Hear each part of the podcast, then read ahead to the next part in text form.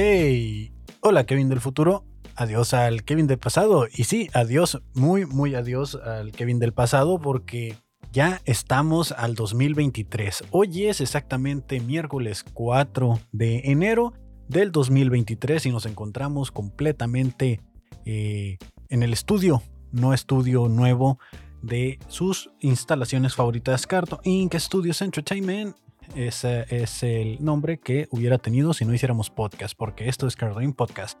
Hola, mi nombre es Kevin Cartón. Bienvenidos a un blog más, a esta segunda temporada. Tenemos la misma canción de fondo, tenemos los mismos efectos, tenemos los mismos defectos, pero ya arranca afortunadamente el 2023 y esto va a ser un semana con semana, vamos a seguir con episodios semanales y eh, desafortunadamente no va a haber video ni en vivo hasta que eh, los problemas de internet no se solucionen, pero estamos aquí para desahogarnos, para hablar del día a día, de hablar de ciertos temas que me van resaltando durante la semana de lo que haya sucedido. Ahorita traigo algunos temas por ahí eh, que vamos a estar hablando. ¿Que no les parece curioso que cada vez que escuchan un podcast o algo, eh, siempre dicen, lo vamos a ir viendo, lo veremos más adelante, más adelante les cuento, y se acaba el podcast y nunca te contaron de esos temas que iban a ver más adelante? Últimamente me pasa mucho eso con los podcasts que escucho. Me la paso ahí poniéndoles atención y que dicen, ah, no te me adelantes, ahorita llegamos a eso, más adelantito les cuento de eso y al final terminan sin contarte algo.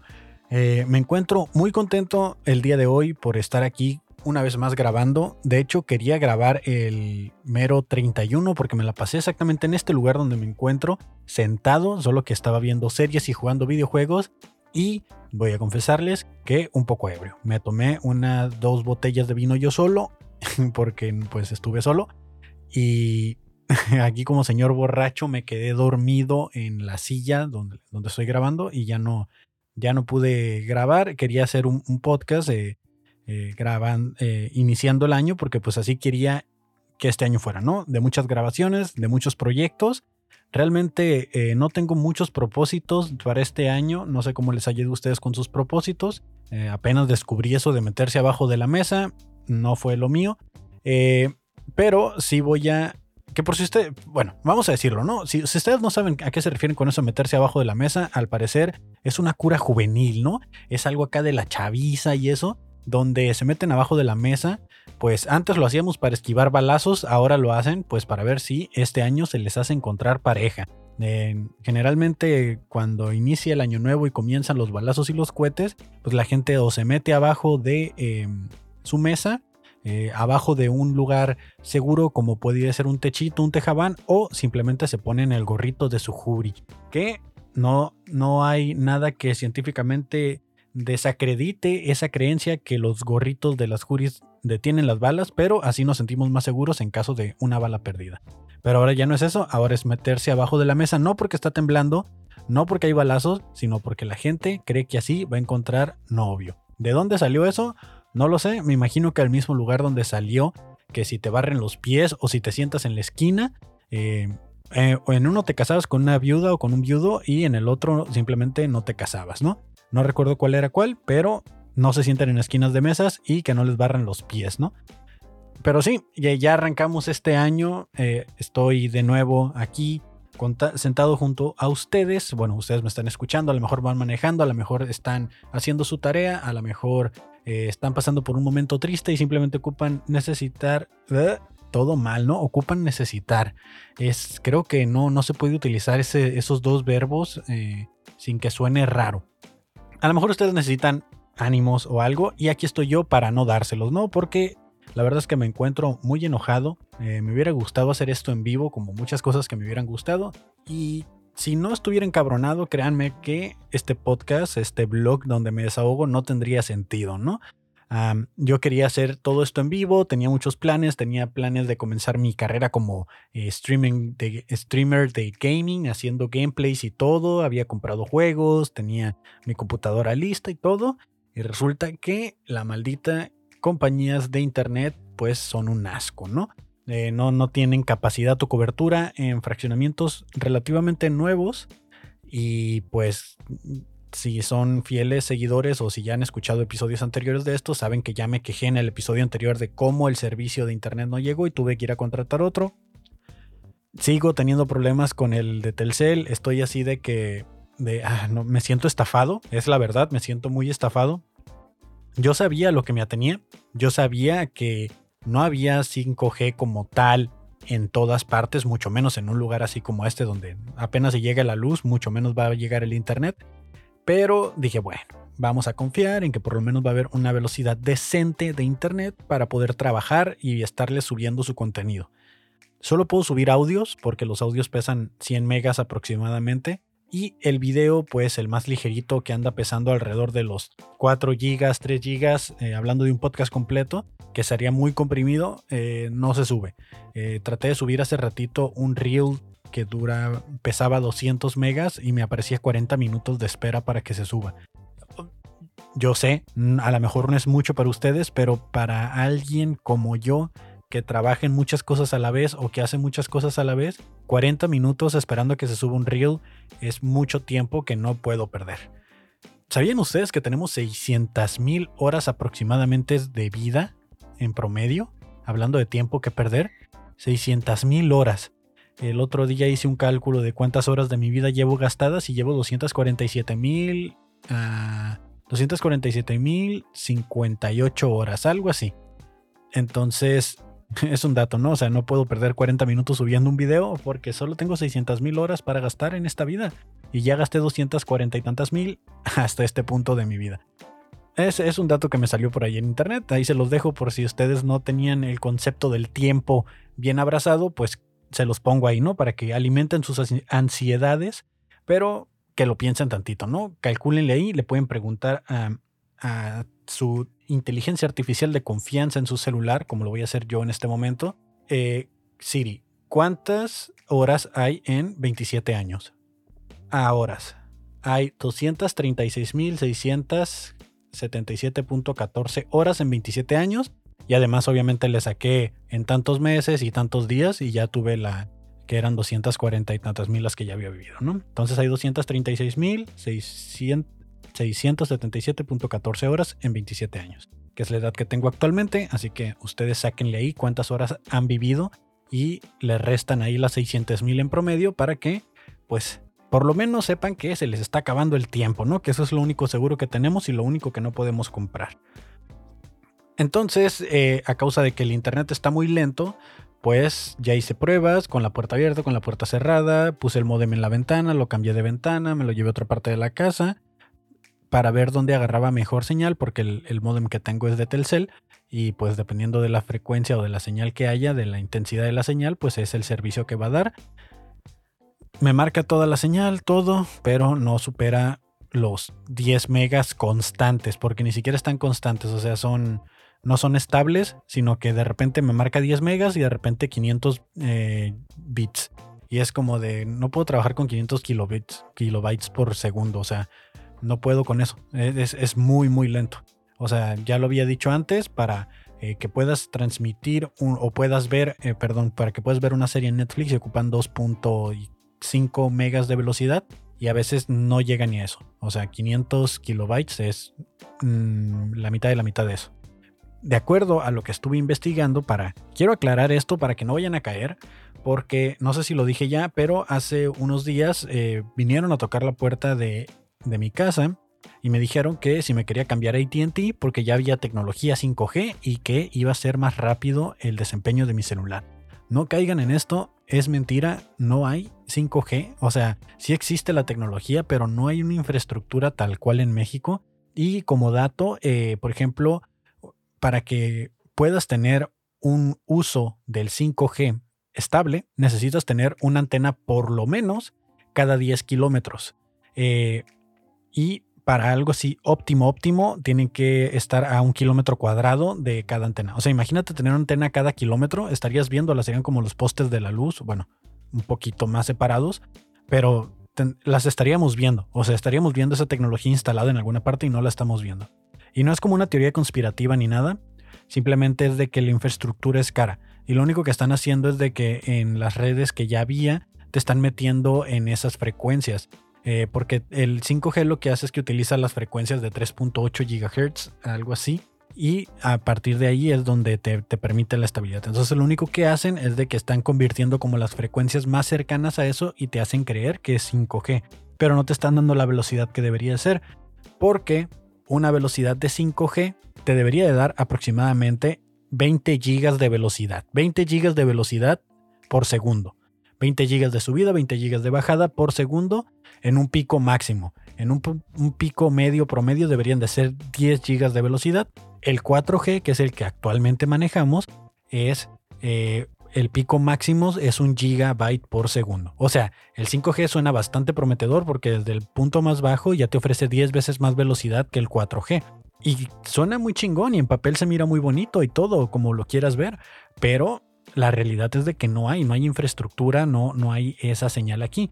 Cuando tu teléfono te marque 5G, métete a la página de fast, fast.com, un fast nada más, fast.com, y checa cuánta velocidad te da. Así con el puro chip. Se supone que los teléfonos no están restringidos a la velocidad que deben navegar porque ya te están ofreciendo el 4G, el 5G. Y te vas a dar cuenta que se mueven a 45 megas por segundo. O sea, ni el, ni el 4G llega a un gigabyte por segundo. Y obviamente te están hablando de que estas condiciones es como en un mundo perfecto. Lo de los, la antena cada 10 kilómetros están hablando en un campo abierto, donde no hay árboles, no hay edificios, no hay otros cables, no hay otro tendido eléctrico.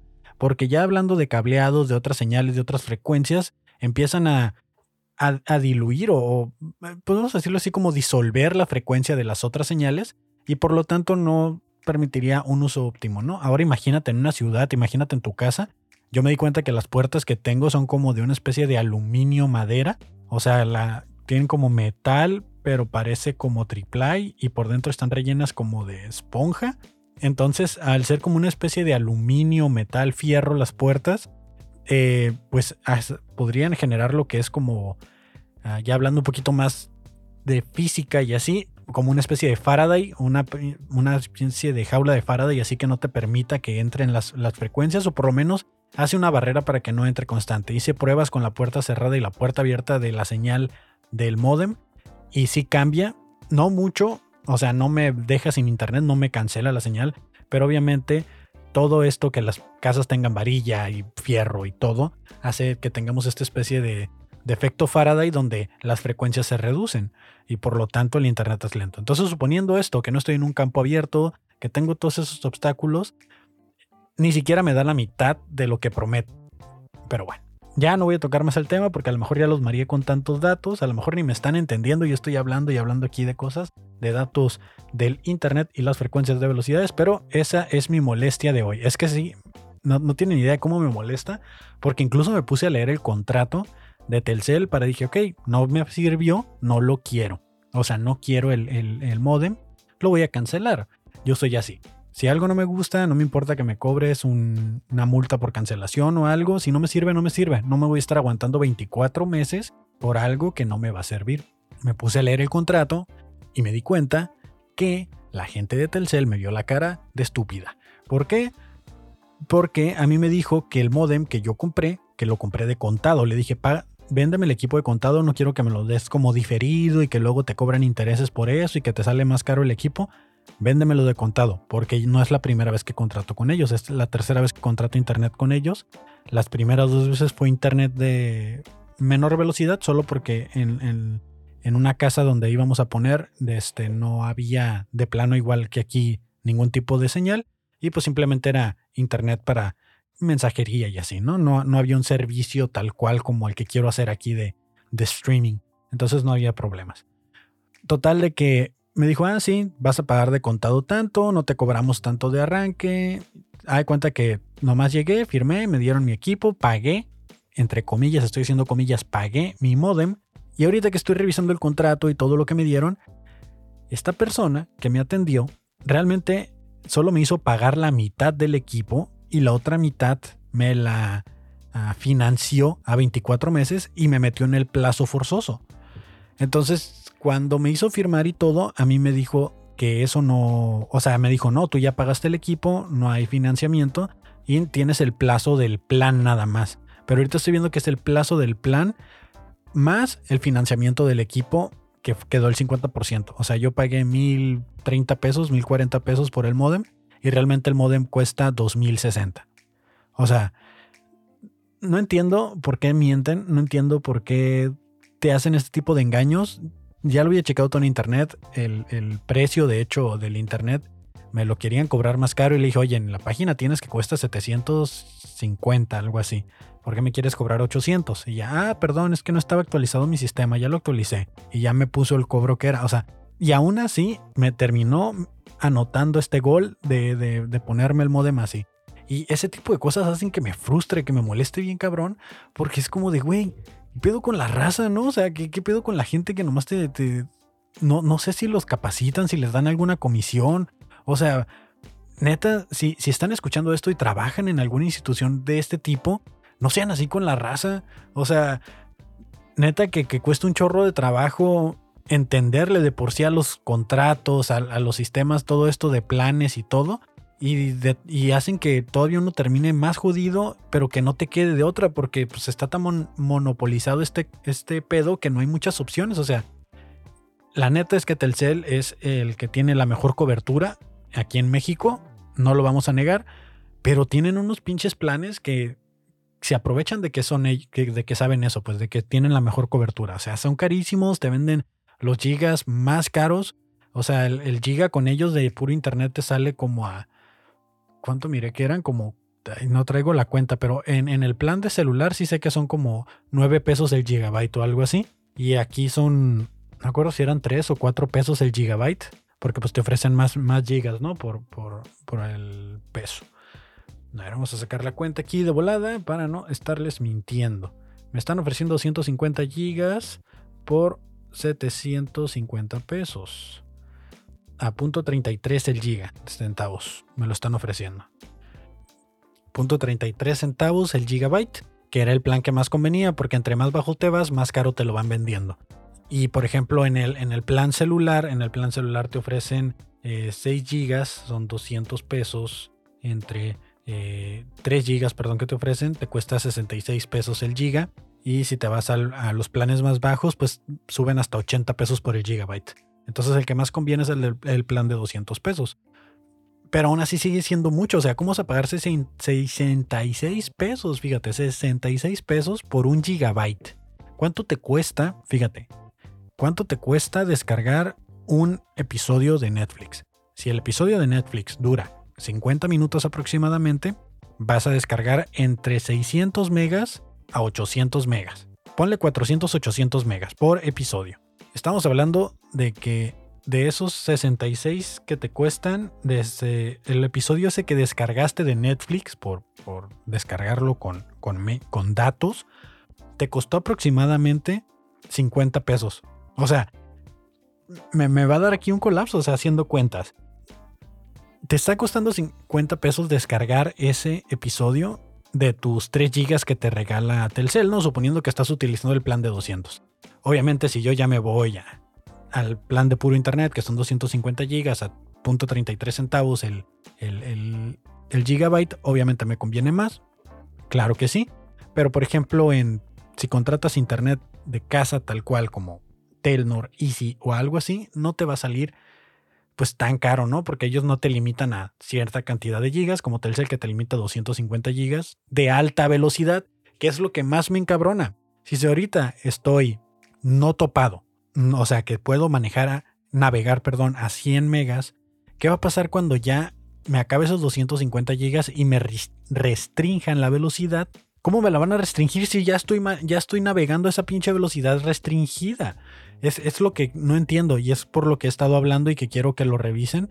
Eh, y no me han contestado, siempre están ocupadas las líneas porque al parecer tienen muchos problemas. Eso no habla bien de ellos, ¿eh? que las líneas estén saturadas. No es de que tengan muy buen servicio, sino que la gente está hablando para quejarse. En lugar, hablen para quejarse en lugar de hacer un blog, dato del día. Y pues nada, o sea, ya, ya con eso, ya eh, me queda claro que si entre más le busco, más voy a encontrar para encabronarme y enojarme.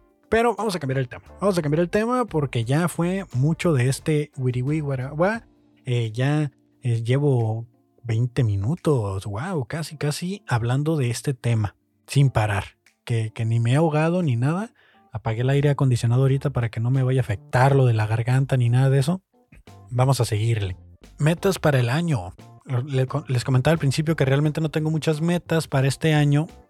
Mi meta, mi única meta que tengo en sí es aprender a usar la aplicación del calendario. ¿Por qué? Porque no, no me puedo poner a hacer 10 propósitos cuando realmente llevo 27 años, de los cuales conscientemente eh, yo creo los últimos 5 he hecho propósitos, de los cuales los últimos 2 he tratado de cumplirlos, de los cuales ni uno, ningún año he cumplido muchos, ¿no? Creo que el único año que cumplí fue cuando saqué el carro y de que ya dije, o sea, y ya fue porque de plano, ¿no? O sea, sí fue como una necesidad muy fuerte de que no, pues, nunca había tenido carro en mi vida, ¿no? Entonces, los propósitos de, de año creo que son buenos, creo que, que, nos permite a todos darnos como esta motivación de sí, a huevo, este es mi año, lo voy a lograr, vamos a intentarlo, vamos a darle con todo y está bien. No digo que esté mal porque hay mucha gente que siempre dice, ay, no te propongas lo mismo, que ir al gym, que no sé qué, güey, proponte lo que quieras, pero intenta hacer algo, ¿no? Yo por eso me propuse este año aprender a utilizar la app del calendario porque soy muy desorganizado con mis fechas, eventos y todo, ¿no? Entonces, eh, tengo la mala costumbre de decirle a la gente, hey, ¿qué pedo? Hay que vernos tal día. Ah, Simón, arre, arre, nos vemos. Y agendo dos, tres cosas para ese día. Y al final es como, ay, ¿cuál me urge más, no? ¿Cuál necesito más o qué hago? Y termino cancelando o haciendo, o olvidando fechas, ¿no? Esa es mi, mi, idea. Digo, si, si la aplicación está ahí, si la aplicación viene en el celular, pues yo miro que muchos de mis amigos las utilizan de que, hey, güey, ¿qué pedo? Nos vemos este día. A ver, déjame checo mi calendario o mi agenda, como le quieras decir y probablemente se vea muy mamón, no vamos a negarlo, o sea, se ve muy mamón que alguien te diga, ah, déjame ver si tengo espacio en mi agenda, pero oye, qué chido que la gente se sepa organizar. Entonces, este año quiero ser ese güey. Lo intenté el primero de enero, como todos los que nos proponemos metas que queremos ya, ahora sí, me levanto temprano, tiendo la cama, lo que sea. Me levanté ese día, me vine y me senté, me puse a hacer mi calendario del mes de enero, anoté mi fecha para mi siguiente tatuaje, que es el 26 de enero me voy a estar tatuando, amigos. Espero que no caiga en miércoles, porque si es en miércoles ya, ya hay conflicto ahí de intereses. A ver qué dice el calendario. O sea, lo anoté y ni siquiera miré qué día era. ¿eh? Así de bueno soy con estas cosas yo. Eh, no, justamente es un jueves. Wow, entonces voy a grabar vlog un día antes de tatuarme. Me voy a tatuar el brazo, ¿eh? eh ya agendé con Alex Bengala, una tatuadora aquí de la ciudad que estuvo en el fabuloso show de invitada. Me gustó su trabajo y al parecer eh, tiene una agenda muy apretada porque la abre cada cierto tiempo, la llena creo que tres meses y luego la vuelve a abrir. Y afortunadamente alcancé lugar para enero, enero 26. Y qué nervios, ¿eh? Qué nervios porque ya tengo ganas de este tatuaje. Entonces, eh, pues me puse a anotar mis fechas en el calendario de enero y fue la única fecha que apunté. Realmente no es como que, muchas cosas. Eh, hubo, bueno, también anoté algo para este lunes, que este lunes, eh, según íbamos a comenzar a poner el piso ya del departamento, ya llegó toda la loseta, llegaron los costales de cemento y la boquilla y todo. Ya está listo para que empiece este pedo, pero yo en mi calendario reservé toda la semana de 11 de la mañana a 4 de la tarde, pues para que el señor viniera y ponernos entre los dos, porque yo le quiero ayudar, quiero aprender de este, a poner el piso porque me recomendaron un señor. Me dijeron, oye, te lo, te voy a recomendar, es muy buen locetero, hace muy buen trabajo. No más que el día que le digas a qué horas quieres que llegue, a esa hora va a llegar. Eh, es bien puntual para que no vayas a decir, ah, sí, que llegue a las 9 y, y tú andes lejos y te lo hagas esperar, porque el señor es bien puntual, ¿eh? Y yo, ah, pues qué chingón que sea bien puntual. La neta, necesito eso en mi vida, gente puntual o gente que, cumpla sus compromisos, ¿no? Y pues, spoiler alert, no llegó. O sea, eh, dieron las... Tenía que llegar el, 2 de enero aquí, eh, dieron las... Eh, me dijeron, va a llegar entre las 10 y 12, se dieron las 4 de la tarde y no llegó. Le mandé mensaje, le dije, oiga, ¿qué onda? ¿Va a venir? Ah, sí, mañana voy entre 10 y 12, me volvió a poner. Lo esperé el día de ayer, martes, y nada. Y me dijo, ¿sabes qué? Voy a ir hasta el siguiente lunes porque se me descompuso el carro. Y es ahí donde toda mi idea e intención de utilizar la aplicación de calendario se va al carajo. ¿Por qué se va al carajo? Pues porque, güey, o sea, yo estoy reservando estos días para hacer estas actividades y salen los inconvenientes y qué tal ya tenía algo planeado para la siguiente semana.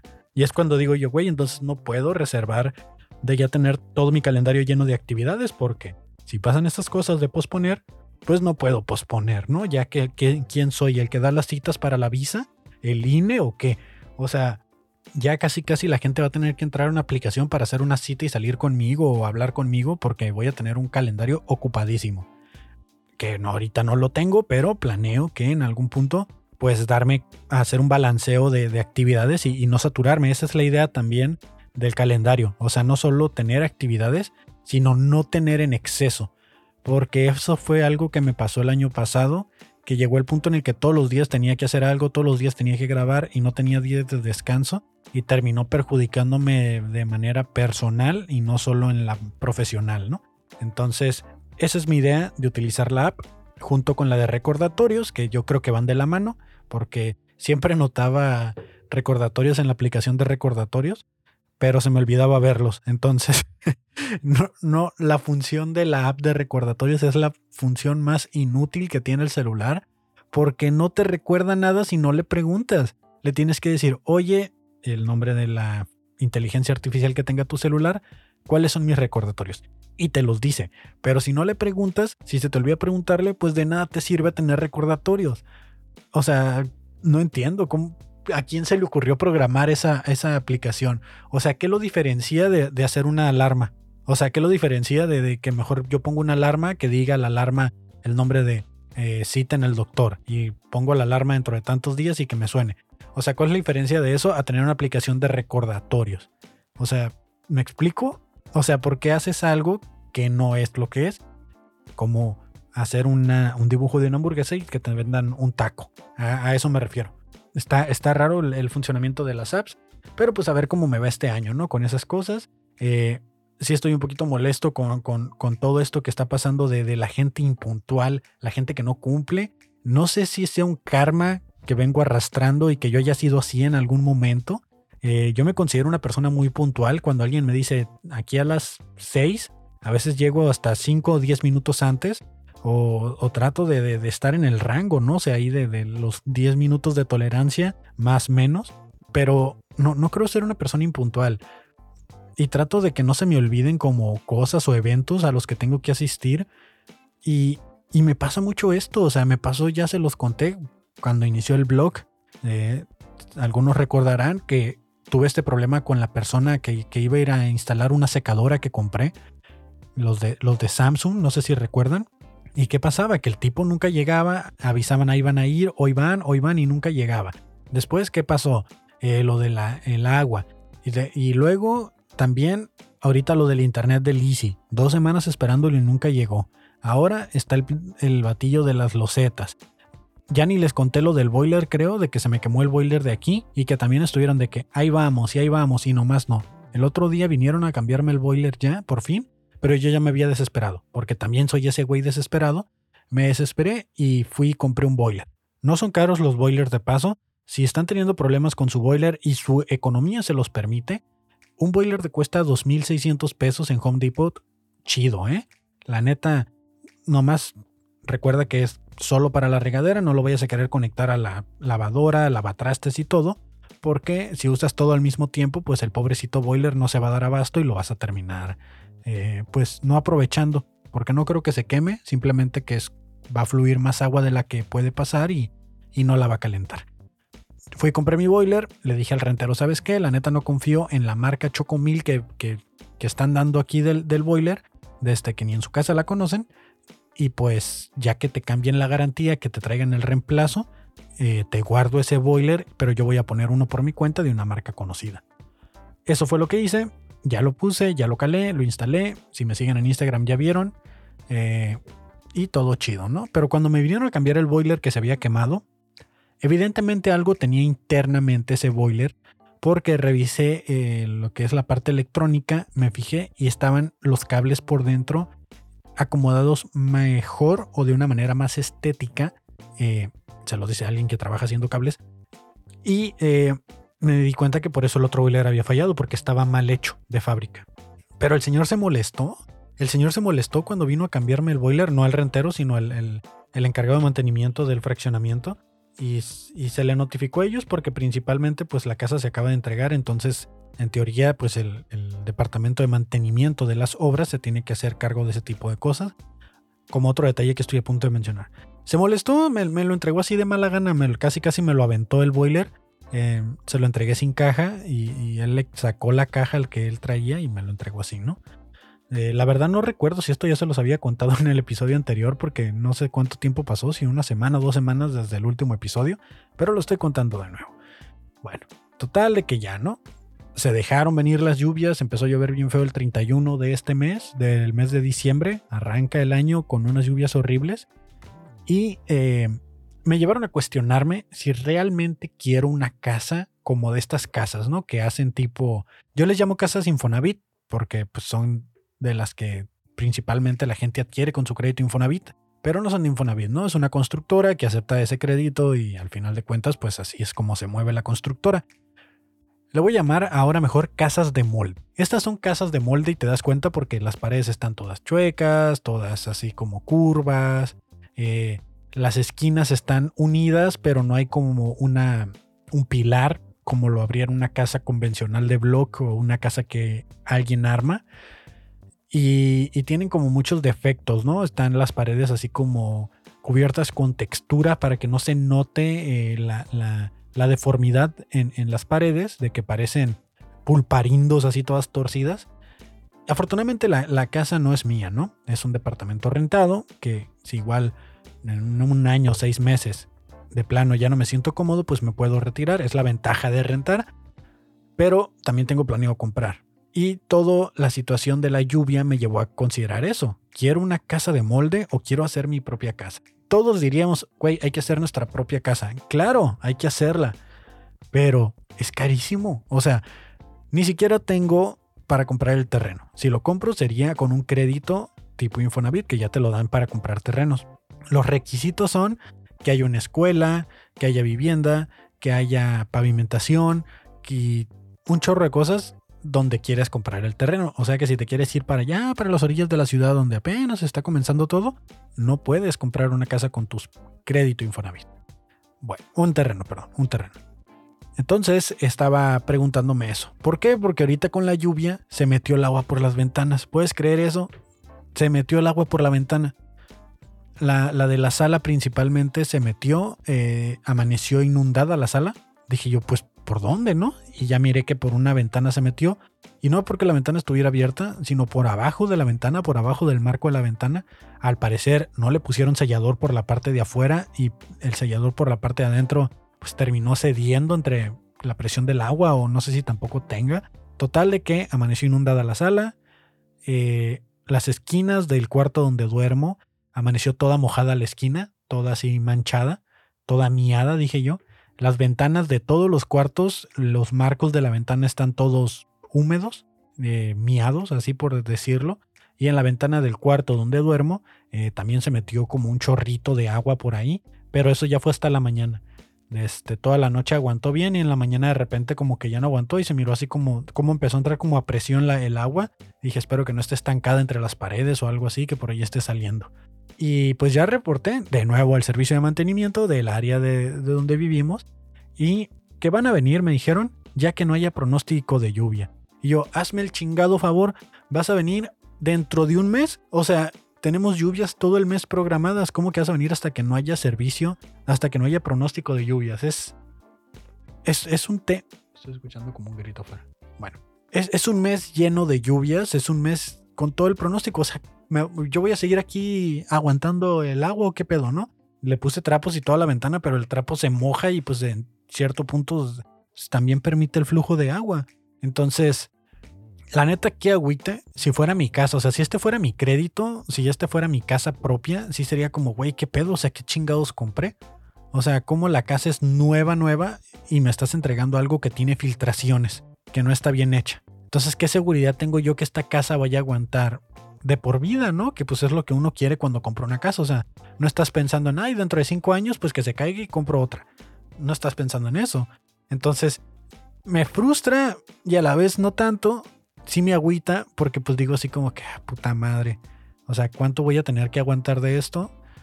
O, o lo van a solucionar o no. O sea, soy muy desesperado para estas cosas. Y es que lo que más me molesta es que dicen, mañana vamos, mañana vamos, mañana vamos, y no vienen. Y apenas ayer nos dijeron, güey, vamos a ir, la neta, hasta que no haya pronóstico de lluvias. Hoy no ha llovido en todo el día. Hoy, ahorita a las 3 de la tarde que son, no ha llovido en todo el día. Y no han venido. Y aquí andan dando vueltas viendo los edificios que están terminando de al lado. Es como, sí, al principio, ay, ¿cómo está, señor? Bueno, no fui yo al que le vendieron la casa, ¿no? Pero si es de que, ay, ¿cómo está? Venga por aquí, pase usted, caballero, algo de tomar, lo que se le ofrezca. Mire, aquí le presentamos la casa. La, la, la, la, la, la. Solo para que aceptes darles tu dinero, tu crédito.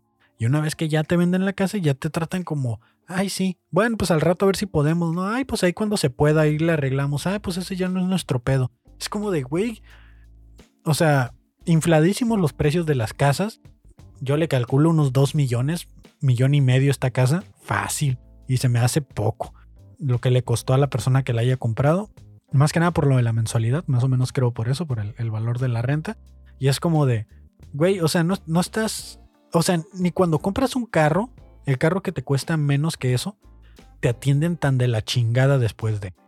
Bueno, a mí sí me pasó, ¿no? En la Kia, pero eso es punto y aparte, fue porque yo la neta sí iba bien mugrosote a ver el carro y pues como te ven te tratan y pues, pues la neta no me interesaba que me trataran bien y sí se notó que no me quería vender el carro el señor.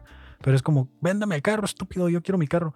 Entonces, de nuevo, o sea, estoy como bien decepcionado del servicio al cliente, de, de, la responsabilidad de las otras personas.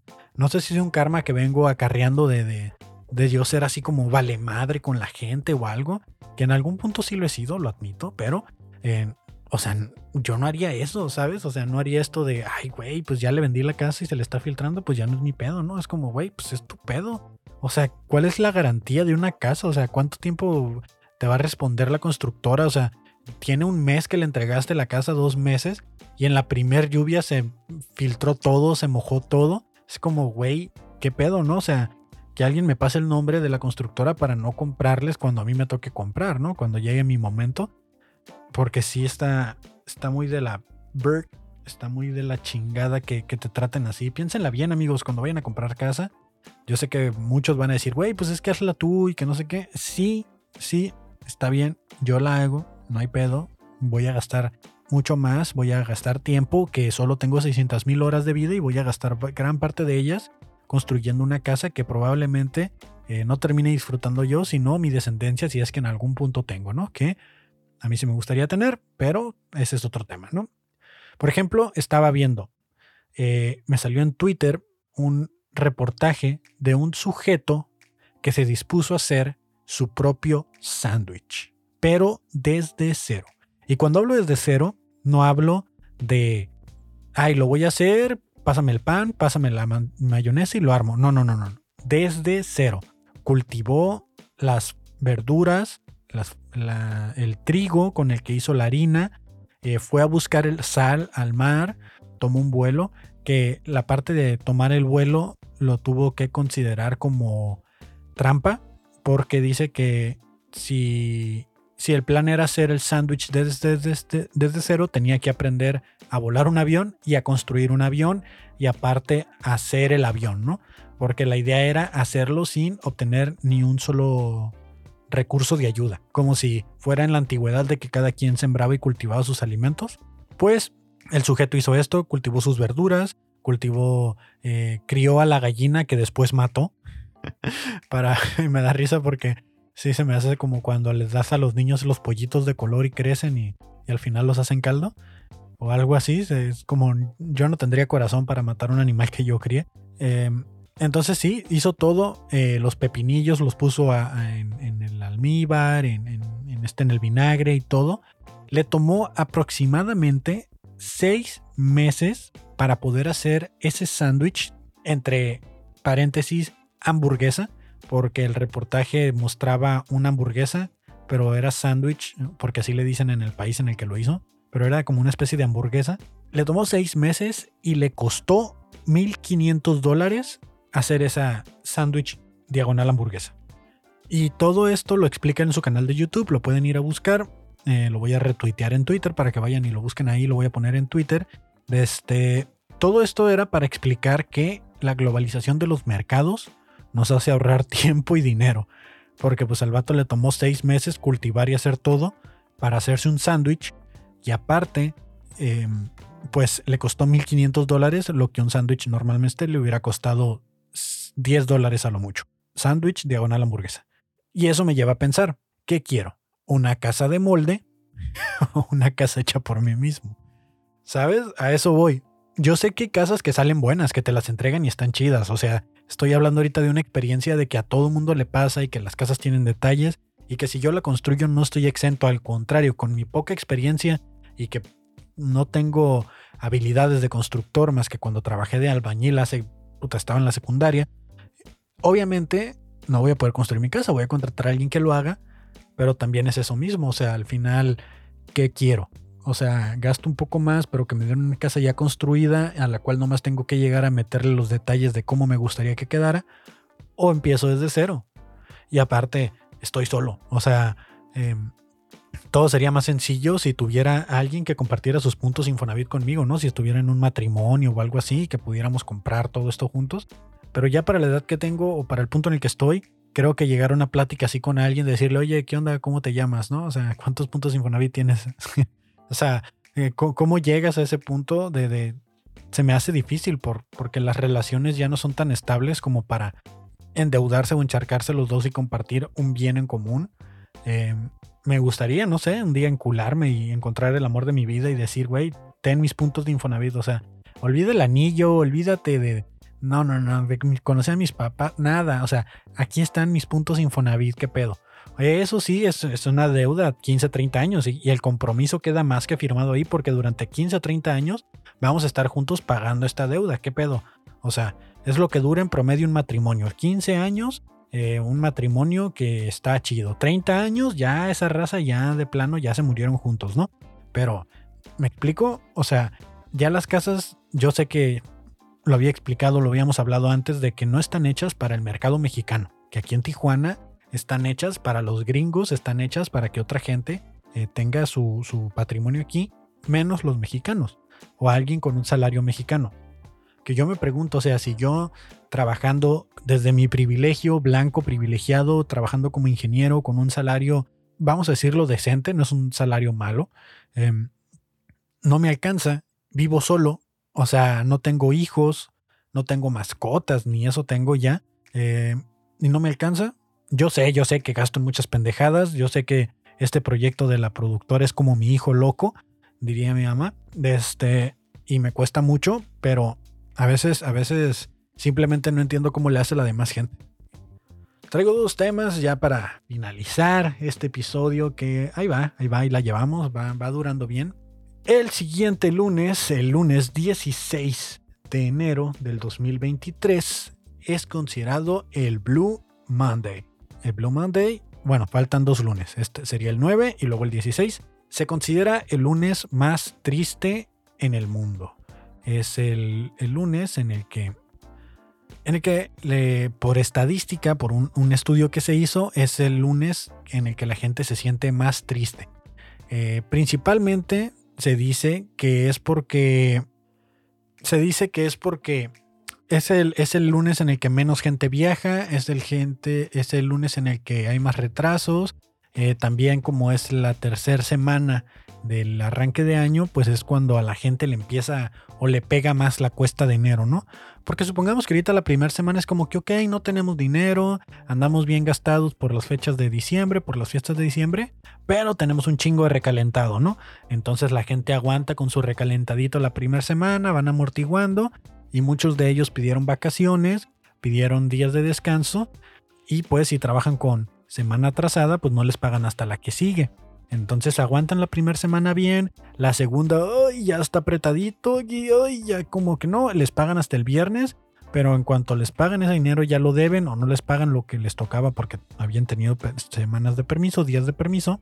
Y ese lunes es cuando, puta, tengo que ir a trabajar, no me alcanzó, ya no tengo recalentado, no tengo dinero, le debo a todo mundo, no tengo para dónde salir, no tengo qué hacerme y eh, por eso pudiéramos explicar que es el Blue Monday, que es el día más triste del año.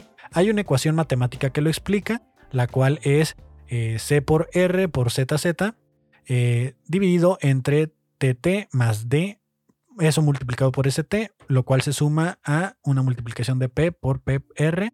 Eh, de este, y este resultado tiene que ser eh, mayor que 400. Todo lo que les acabo de decir se describe como que TT es el tiempo de viaje, D son los retrasos, C tiempo consumido en actividades culturales, R tiempo consumido en relajación, ZZ tiempo consumido durmiendo, CT tiempo gastado en un periodo de estrés, P tiempo demorado en preparar un equipaje, PR, tiempo consumido en la preparación general. Las unidades de medida no fueron definidas.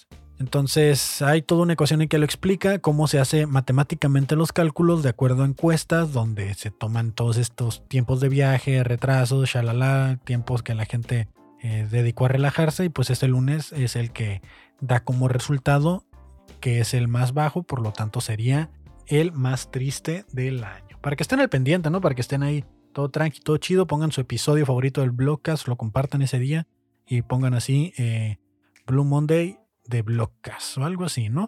Para que la gente ahí se entretenga y pues no estén tristes y, que se la pasen chido en lo que pasan esas semanas. Ya, y eh, ya la que sigue, pues se la pasarían chido. Que también está el Yellow Monday, que ese tengo entendido que es por allá por entre junio y julio que es desde cuando ya la gente está más recuperadita, casualmente seis meses después del Blue Monday. Está más o menos en esas fechas. Ya lo había comentado, pero puta, ni siquiera me acuerdo del episodio, por eso se los vuelvo a comentar. Pero el Yellow Monday es el día más feliz, en el cual hay más viajes, la gente empaca más, se relaja más. O sea, casualmente caí en junio, me acuerdo que es el mes del orgullo. Entonces eh, tenía algo que ver por ahí he estado dedicándole un poco de tiempo a aprender a estar solo, a disfrutar mi soledad. El 31 no salí, como les comentaba al inicio, me quedé aquí en casa, eh, me compré un juego, me hicieron el favor de traerme, lo encargué de Estados Unidos porque aquí en México ya no estaba disponible, me hicieron el favor de traérmelo. El juego y ya a partir de aquí, pues si ya se van, muchas gracias. No olviden suscribirse, darle like y compartir. Eh, si lo suben a historias, me etiquetan para compartirlo. Estaba jugando el juego de Pokémon Violeta. Un juego de Pokémon. Soy fan de Pokémon desde cuarto de primaria. Desde cuarto de primaria, no sé cuántos años tendría, saquen la cuenta ustedes. Soy fan de Pokémon desde cuarto de primaria. Eh, principalmente porque fue como mi refugio o fue mi lugar seguro. Eh, mi lugar que, pues en el que me la pasaba mientras me mudaba de casa. Se los comenté ya en, episodio, en el episodio anterior que me mudé aproximadamente 26 veces, creo que dijo mi hermana 26 veces de casa. Y yo en cuarto de primaria ya tenía mi Game Boy con mis versiones de Pokémon. A partir de ahí me agarré jugando, pasó mucho tiempo, eh, ocurrieron desgracias con mis juegos de Pokémon. Eh, una partida que tenía iniciada desde cuarto de primaria hasta segundo de secundaria me la borró un primo, ni modo, se perdió. Y hace poco cuando ya tuve dinero o ya tuve eh, una fluidez económica que me permitía adquirir mis cosas, dije, bueno, voy a retomar mis antiguos gustos y voy a jugar todos esos juegos de Pokémon que no pude jugar cuando perdí, bueno, cuando mi mamá vendió mi Game Boy y ya no pude comprar los nuevos juegos, ¿no?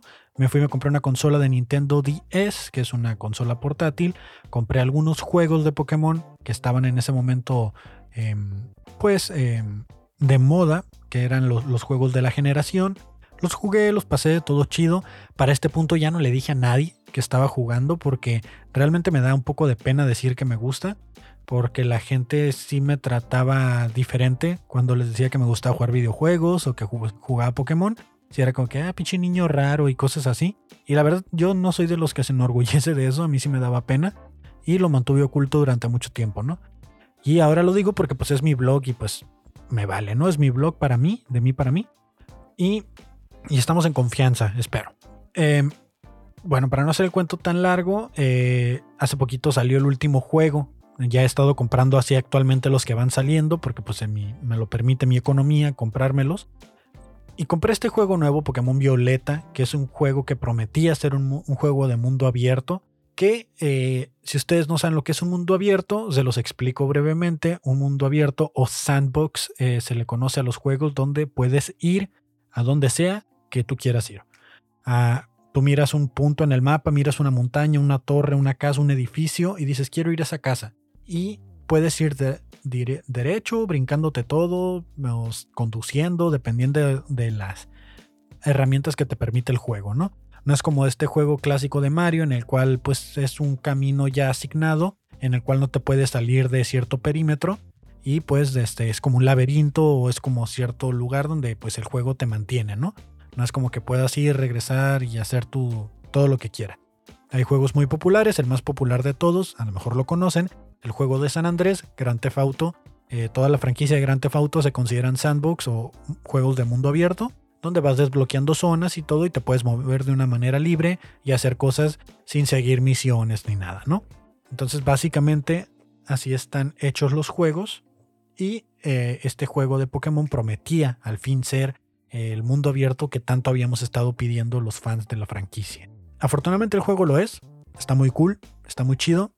Llevo más de 20 horas jugándolo, o al menos eso es lo que dice la consola, hasta este punto que grabé esto, y me, apenas me lo dieron el viernes. Entonces, em, el juego tuvo muchas quejas, por eso lo traigo aquí, si alguno de ustedes es fan de Pokémon. El juego tuvo muchas quejas, eh, se decía que estaba mal optimizado, que le dieron muy poco tiempo a los desarrolladores para sacar un juego, el cual pudo haber sido el mejor juego de la franquicia hasta el momento, lo cual es cierto, les dieron tres años nada más. Les dieron tres años nada más para que sacaran el juego y aún así no fue suficiente. Yo creo que estamos siendo muy duros con la gente que desarrolla y programa estos juegos. Y eh, a mí me ha parecido un juego muy bonito. La consola sí, necesita un, optimizarse, está muy lenta. Pero a mí me parecido un juego muy bonito, me, me he divertido mucho, me ha gustado. Es un juego que realmente es un mundo abierto te hace sentir una inmersión y conectarte un poco con el ambiente. Y por eso no me han visto tan activo. Es a lo que iba. Realmente no les voy a dar mucho detalle porque sé que a ustedes no les gustan estos juegos, a la mayoría o algo así. Entonces simplemente les estoy compartiendo lo que me ha parecido. Eh, me, recuerda mucho al juego de Zelda Breath of the Wild. De hecho, en este momento estoy viendo ambas cajas, las tengo aquí enfrente de mí. Y pues es un juego, el Breath of the Wild, que, que también es un mundo abierto, es un juego de Zelda en el cual básicamente puedes hacer lo que quieras, irte a cabalgar en caballo, subirte a montañas, tirarte de las montañas, irte a nadar, puedes hacer mil y un cosas y pareciera que el juego nunca termina. Entonces, si a ustedes les gustan los juegos, pues se los recomiendo. La verdad es de que es, imposible no notar que está mal hecho el juego, porque hay personajes que se enciman, se pone lento de repente, de repente el mono no puede trepar, de repente no puede caminar, o sea, sí tiene como ciertos detalles que ya mandaron dos parches eh, de programación para corregir estos detalles. Sigue habiéndolos, pero sigue siendo un juego bonito, entretenido y que este, eh, te va a dar muchas horas de, diversión o pues de por lo menos de desconectarte, ¿no? Que a mí me sirve mucho de eso, me meto en la, me dejo llevar, me, me, me dejo llevar por la inmersión y pues me gusta es, sería la recomendación. No sé si de, videojuegos, realmente casi no lo hago, casi no hago reviews de eso. Temas rápidos, series que vi, series que voy a recomendar, porque mientras juego estoy viendo series, pongo la serie a un lado y estoy jugando. Eh, puedo hacer ambas cosas, aparentemente no lo había notado, pero sí. Terminé de ver la serie de Viajeros y la serie de Caso 63. Esta recomendación va de la mano, es un paquete combo que se los ofrezco a ustedes y solo por ser ustedes que lleven este paquetazo de la serie Caso 63 exclusiva de Spotify y la serie de viajeros o travelers, dependiendo de en qué idioma tengan su Netflix. Básicamente es una historia de viajeros del tiempo que fueron enviados del futuro al pasado para detener un apocalipsis. Básicamente es eso. Yo recomendaría que escuchen Caso 63 primero, son tres temporadas, están en Spotify, aproxima, como es una audioserie, son aproximadamente 15, 20 minutos por episodio. Cada temporada tiene 20 episodios más o menos. Entonces sácale ahí la cuenta. Son como 3 o 4 horas de contenido eh, en total, ¿no? Es muy entretenida la serie. Me gusta mucho. Te vuela la cabeza. Llegó el punto en el que me hizo pensar de, güey, ¿y si sí? O sea, ¿y si realmente estoy en una simulación? Spoiler. Es el único spoiler que les voy a dar porque estamos hablando de viajes en el tiempo. Y la de Travelers es una serie que yo, ya había comenzado a ver cuando recién salió. Luego me aburrió y la dejé de ver. Miré que ya estaba la temporada final. Dije, la voy a volver a ver porque era muy parecida a Caso 63. Efectivamente es muy muy parecida a Caso 63 en ciertos detalles, como lo son los del viaje en el tiempo. Solo que no ahí no manejan lo de las realidades alternas, no lo manejan. Y al final me, me, voló la cabeza. Fue algo que no, vi venir. O sea, a pesar de que eran viajes en el tiempo y me gusta mucho, no lo vi venir. Me gustó mucho el final, pero sí la tienes que ver como corrida. Porque yo me acuerdo cuando miré la primera temporada y luego salió la segunda, como que perdí el hilo y ya la segunda no me llenó tanto. Pero la tercera está muy buena. Hay un episodio donde... Esto es, un spoiler que voy a dar. Eh, no les voy a decir en qué termina el episodio, pero les llega una misión que tienen que detener a un niño que en el futuro va a ser un asesino serial. Y está muy cool porque, tener, bueno, si, si son fans de podcast de asesinos seriales, pues hay como ciertos patrones que se repiten en los niños que van a ser asesinos seriales, ¿no? Y en el episodio como que te exponen todo el desarrollo de, de un niño que va a ser asesino serial.